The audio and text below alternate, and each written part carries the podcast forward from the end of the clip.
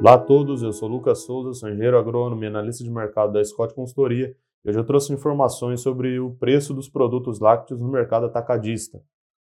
Então, considerando todos os preços pesquisados pela Scott Consultoria, a gente observou uma alta de 1% em relação à quinzena anterior. No caso do leite UHT, a alta foi de 1,9% e para o queijo mussarela, o preço subiu 2,4% na mesma comparação.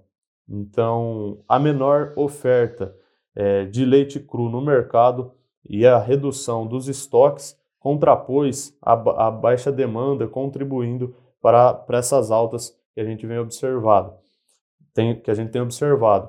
Então, no curto prazo, caso tenhamos uma melhora na, no consumo interno com certa flexibilização da quarentena e, e alguma retomada de algumas atividades, é, em função de um período de entre-safra na pecuária leiteira, uma menor, uma menor produção no campo, poderemos ter, poderemos ter maiores é, variações positivas é, no caso do, do, do preço dos produtos.